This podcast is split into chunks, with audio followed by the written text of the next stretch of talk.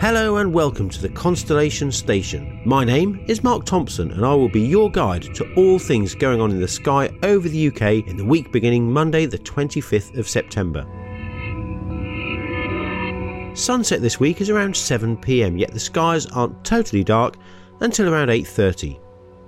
On Friday there will be a full moon and for the most of the week the moon will rise around sunset and set around sunrise.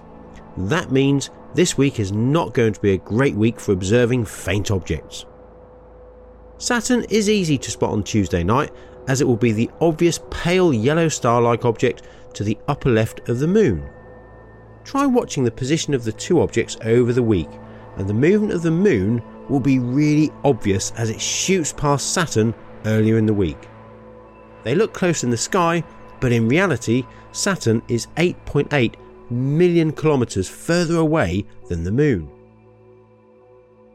Jupiter can be seen rising in the east around 8 o'clock and is the brightest object in that part of the sky, except on Sunday when the Moon lies just above it.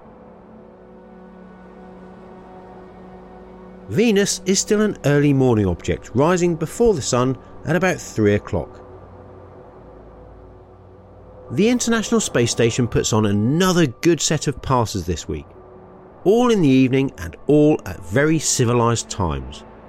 On Monday, the best pass will be from 7.15 in the west heading over to the eastern parts of the sky looking like a bright moving star.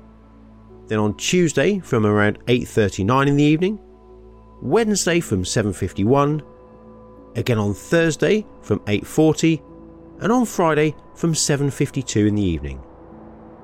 It's getting lower in the sky and fainter as the week progresses, but it can still be seen over the weekend on Saturday from 7.03 in the evening, and the best but really quite low, maybe disappointing passage of the station on Sunday will be from 7.04 pm.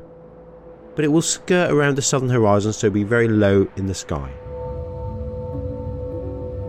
That's it for this week. Thank you for joining me on the Constellation Station. I'll see you again next week, but until then, let's hope for some clear skies.